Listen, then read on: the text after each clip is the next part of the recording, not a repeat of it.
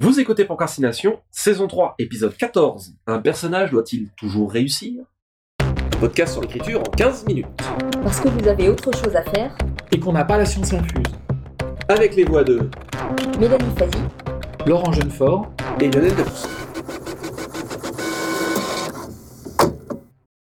Alors moi j'ai une autre question. Une question narrative de podcast doit-elle toujours admettre une réponse par oui ou par non?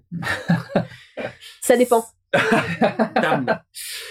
Est-ce que cette question est bien posée? Alors elle est, euh, on pose comme ça pour euh, un peu susciter la réflexion, mais justement, est-ce que c'est une bonne question?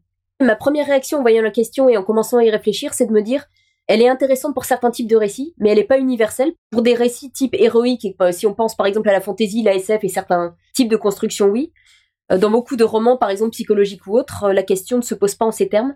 Et en plus, elle peut être comprise de plein de manières différentes, donc elle peut ouvrir sur vraiment plein de choses. Donc ça dépend. Moi, je dirais que la notion de réussite et d'échec, ça a une grande importance narrative. Parce que un personnage, avant de réussir, il vaut mieux qu'il échoue.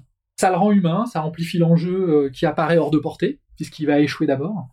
La réussite, elle est toujours à, à mettre en rapport avec l'échec. En soi, la réussite n'a pas d'intérêt, en fait. Oui, il n'y a pas d'histoire si ça Non. réussit tout de suite. En fait, euh, voilà. Et le fait d'échouer d'abord, d'abord, euh, ça va augmenter le réalisme même, parce que échouer est naturel et ça fait partie de l'apprentissage. Si on réussit tout, euh, le récit semble mécanique et le, personnage invulnérable, donc ça n'a pas d'intérêt. C'est pour ça que on peut répondre à la question un personnage doit-il toujours réussir? Peut-être à la fin du récit, et encore, c'est pas une obligation, mais on a intérêt à ce qu'il échoue quand même avant, en fait, je dirais. Par ailleurs, je pense qu'il y a deux sortes d'échecs. Il y a un échec qui procède d'une mauvaise façon de faire. Et là, le personnage, il doit réessayer, mais différemment. Et donc là, on est dans un processus d'apprentissage. Euh, et là, quand je dis euh, réussir, c'est d'une manière générale. C'est réussir une épreuve ou réussir sa vie. La deuxième sorte d'échec, c'est on va discerner une impasse. En fait, l'échec va mener à une impasse. Alors que dans la première catégorie, c'est juste le, le chemin qu'il faut changer. Là, c'est le but qui est pas bon, en fait. Donc là, l'échec, c'est une porte qui se ferme. Et donc, il faut revenir en arrière et prendre un nouvel embranchement. Et là aussi, c'est intéressant. Donc l'échec, euh, je pense, n'est jamais un échec dans l'histoire. Parce qu'elle l'a fait toujours avancer d'une certaine manière, en fait. Bah, moi j'ai envie de dire, ça dépend des types de récits. Parce que je pensais en préparant ça, il y a un certain nombre de récits qui reposent sur l'échec et qui sont forts parce qu'ils sont l'histoire d'un échec. Je pensais à la tragédie par exemple. La tragédie, c'est on sait qu'on avance vers quelque chose, ça va mal se terminer. Et toute la question, c'est comment et à quel point ça va mal se terminer. Je sais pas d'exemples qui me sont venus, Roméo et Juliette, des choses comme ça. Je pensais à Antigone pour les euh, tragédies plus euh, grecques. Alors deux exemples qui me sont venus qui n'ont rien à voir l'un avec l'autre. La petite sirène d'Andersen, qui est à peu près l'histoire la plus terriblement glauque que je Oh connaisse. là là, oui. C'est-à-dire, Oui, oui. je me renie totalement parce que je suis amoureuse, je me change totalement. En plus, ça marche pas, et donc je meurs. L'autre exemple qui m'est venu, c'est 1984. Je pense que le roman ne serait pas aussi marquant s'il se terminait pas par un constat d'échec aussi absolu, et même pas un échec flamboyant, même pas un héros qui, euh, qui meurt en se sacrifiant en rien. Enfin, juste un échec terrifiant parce qu'il est banal quelque part. Oui, Enfin, il est banal et en même temps. Comme non. Brésil, hein, c'est le même type de euh, fin. donc je pense qu'un personnage doit-il toujours réussir? Non, je pense qu'il y a certains. Euh, une histoire qui se termine comme ça sur un échec, ça transmet une, euh, un message en fait d'impuissance absolument terrible. C'est cette impression qu'on est écrasé par le monde, le système, l'injustice, quelque chose de, de monstrueux, et ça peut être une Mm. fin de récit en soi. Complètement. J'avais euh, noté, moi, d'ailleurs, l'aspect inverse. Est-ce qu'un personnage qui réussit, c'est une histoire qui finit bien Et pas Ah, pas forcément toujours, non plus. non. En fait, toutes ces questions-là, et c'est pour ça que la, la question était volontairement mal posée, toutes ces questions-là, on retombe un peu sur des choses qu'on a évoquées plusieurs fois, mais c'est que tout l'intérêt là-dedans se situe dans l'entre-deux, comme fréquemment en fiction et dans la narration. Alors oui, c'est vrai que dans un récit hollywoodien euh, un peu euh, héroïque, euh, le happy end est souvent la règle, et encore de moins en moins, parce que le monde est devenu complexe, ma bonne dame. Forcément, euh, même le mass entertainment reflète l'ambiguïté, mais c'est là que la fiction est la plus intéressante et qu'elle stimule la réflexion. C'est j'ai j'ai réussi pour les mauvaises raisons, j'ai fait quelque chose de mal pour les bonnes raisons, ou j'ai fait quelque chose de bien pour de mauvaises raisons, etc. Et euh, j'y arrive, ou alors j'y arrive, et en fait ça me pose euh, un problème encore Mm. plus vaste que ce que j'imaginais. J'ai l'exemple du parrain qui m'est venu en réfléchissant. En tout cas, si on prend la trilogie dans son ensemble, c'est une tragédie parce qu'à la fin, enfin, ça se termine terriblement mal. Mais le premier parrain, c'est vraiment une histoire totalement ambiguë d'un personnage qui gagne en pouvoir et qui finalement devient ce qu'il avait toujours juré qu'il ne deviendrait pas. À la fin, il est devenu son père et il s'est renié lui-même. Et en même temps, en devenant quelqu'un d'extrêmement puissant. C'est une fin que je trouve terriblement ambiguë. Est-ce qu'il a réussi? Est-ce qu'il a échoué? Est-ce qu'on peut même poser la question en ces termes? Et justement, et c'est là que le, spectateur ou lecteur est appelé à s'approprier la question et en faire la lecture qu'il veut. La, littérature est probablement l'art narratif qui est la mieux placée pour euh, stimuler ce genre de réflexion, puisque c'est peut-être euh, la forme de narration qu'on s'approprie le plus, qu'on s'approprie le plus facilement. Après, je pensais aussi, il y a un certain nombre de récits auxquels j'ai réfléchi où je n'arrive pas à trouver de notion de réussite ou d'échec. Et l'exemple le plus frappant qui m'est venu, c'est Léo de Hurlevent, qui est, qui est un bouquin qui commence par un échec. C'est l'échec d'une relation amoureuse qui va faire, enfin, un personnage qui déjà était assez violent, garde une colère tellement monstrueuse qu'il essaie de tout détruire autour de lui. C'est un, un, roman de destruction massive, en fait, Léo de Hurlevent. Et j'ai beau retourner le récit dans tous les sens, je ne vois pas en quelle, dans quelle mesure les personnages réussiraient ou échoueraient. Ils essaient plus ou moins de survivre au milieu de cette folie furieuse.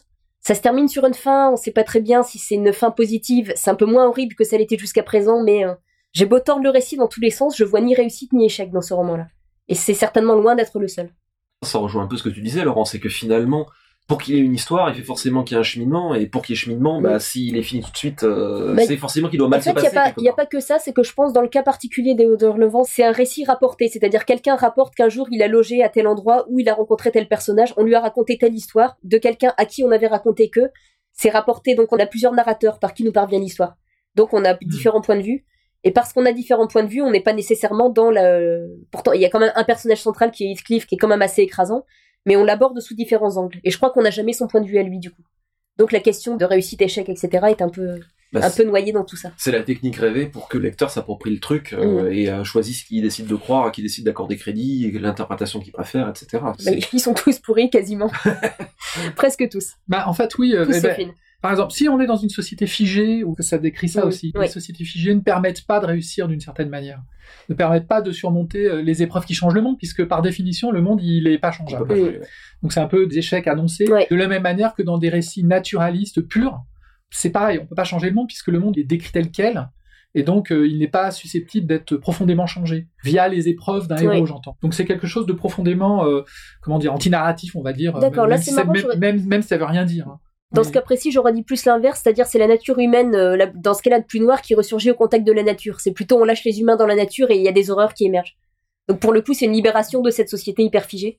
Mais du coup, oui, ça rejoint ce que tu dis, mais on est plus dans, dans, dans, dans ce qu'on a à l'intérieur de nous qui est monstrueux et qui émerge. Ouais. Je crois que la notion quand même de, de réussite d'échec, c'est quelque chose qui est profondément narratif, qui est quand même profondément lié au conte. Je pense que plus on s'en éloigne, plus on va euh, mettre de l'eau dans le vin de la réussite. on va dire. Je crois que dans une optique fonctionnelle, je crois que la réussite et l'échec doivent être vus comme une trajectoire, labyrinthe ou de, ou de choses comme ça. Et, et par exemple, le héros, c'est une trajectoire ascendante, c'est-à-dire qu'on va vers une réussite, quelle qu'elle soit. hein. Ça peut être changer le monde euh, dans les contes. Le personnage va passer par l'échec ou au moins la non-réussite, mais euh, ju- jusqu'à une réussite, alors que l'antagoniste, le méchant, lui, il va commencer par réussir et il va aller vers l'échec. Ça va avoir une sorte de, de trajectoire inversée, c'est ce qu'on trouve souvent. Et c'est pour ça aussi que le conte s'est structuré aussi en fonction des personnages, qui sont avant tout des vecteurs de fonction. Et donc on a des personnages qui, euh, par nature, échouent d'une certaine manière.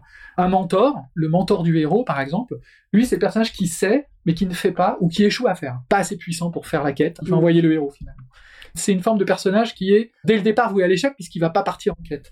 Il y a l'antagoniste, lui, qui réussit tout. C'est euh, le roi installé, ou voilà. ou le- Mais il ne peut pas, par nature, réussir l'épreuve finale. Et les personnages secondaires qui sont eux-mêmes conçus comme des épreuves, mais qui peuvent être traités comme des vrais personnages dans un roman, par exemple, qui ne sont pas euh, dans les contes, mais ils peuvent l'être dans les romans, euh, parce que ce qui permet justement une profondeur psychologique qu'on n'a pas dans le conte. Et là, euh, ce sont pareil des, des personnages qui sont un peu condamnés à échouer d'une certaine manière. Donc la notion de réussite et d'échec, je pense qu'elle est quand même intimement liée à l'histoire au sens du conte. Mais il y a une question que je me posais aussi, c'est dans quelle mesure le- le- la question un personnage doit-il toujours réussir Ce que j'entends aussi derrière ça, dans quelle mesure c'est pas lié à la promesse de départ et au type de récit dans lequel on se situe? C'est qu'on a des récits où on va plus ou moins s'attendre à ce que ça se termine bien parce que on est dans quelque chose d'un peu léger et on, on sent que ça va être ça. Il y a des récits où on entre et on sent, je parlais de 1984, on se doute quand même plutôt que ça va pas très très bien se terminer. Ouais.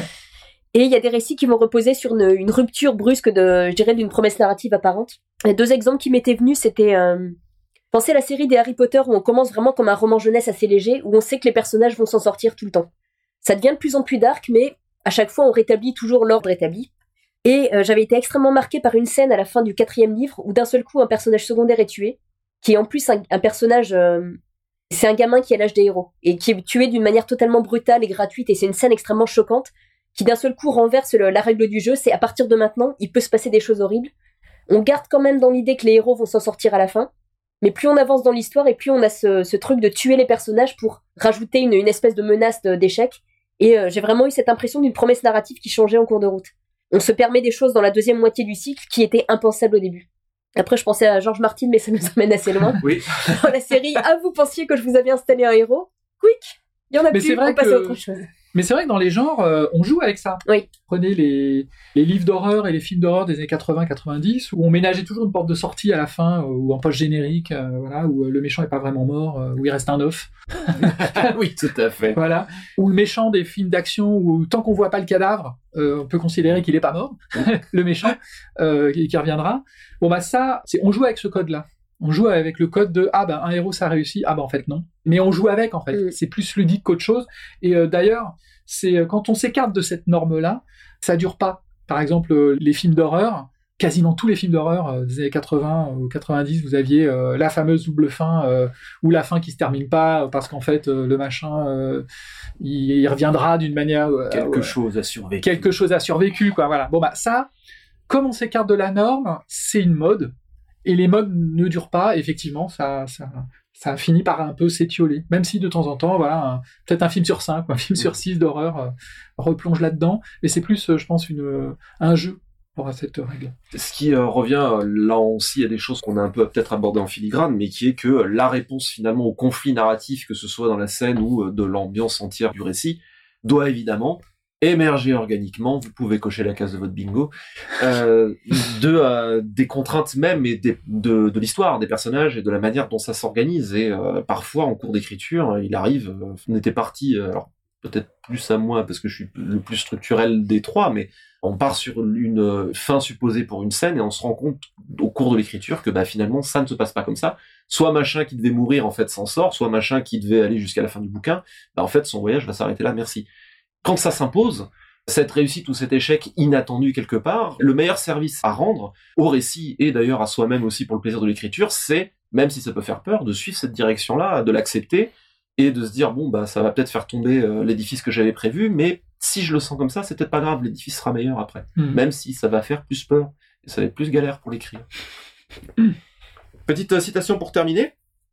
Je ne sais pas si cela est juste, mais je sais que seules les grandes épreuves, les grandes chutes, les grandes réussites et les grandes chances font un homme grand. Une vie nourrie par elles ne peut tout de même pas être considérée comme une série de hasards heureux. La foudre ne tombe pas toujours à la même place. Pour l'attirer, il faut une substance propice. Le danger et le triomphe ne vont qu'à des têtes choisies, et c'est elles seules qu'ils couronnent. Mermoz, par Joseph Kessel. C'était Procrastination. Merci de nous avoir suivis. Maintenant, assez procrastiné. Allez écrire.